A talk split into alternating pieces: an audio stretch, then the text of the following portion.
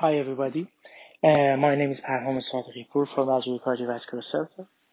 I think this is a very nice case and unfortunately quite often during these days.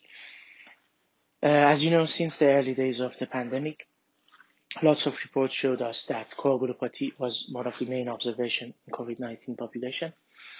Two theories have been risen regarding the nature of this increased coagulopathy.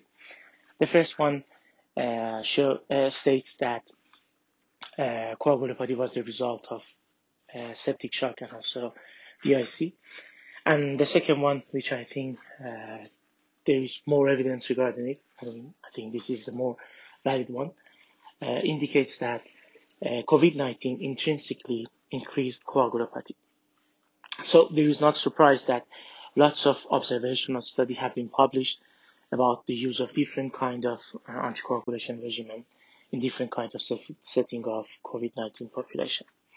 But one thing is sure, that the most common scenario in COVID-19 population is the scenario that has been stated in our presented case. A young woman with no risk factor who is managed outpatiently. So with this group of patients, you need no prophylaxis. You can be obsessive and use the risk estimators, for example, Padua and the others, and only if these risk estimators showed increased risk, you can use prophylaxis for your outpatient population.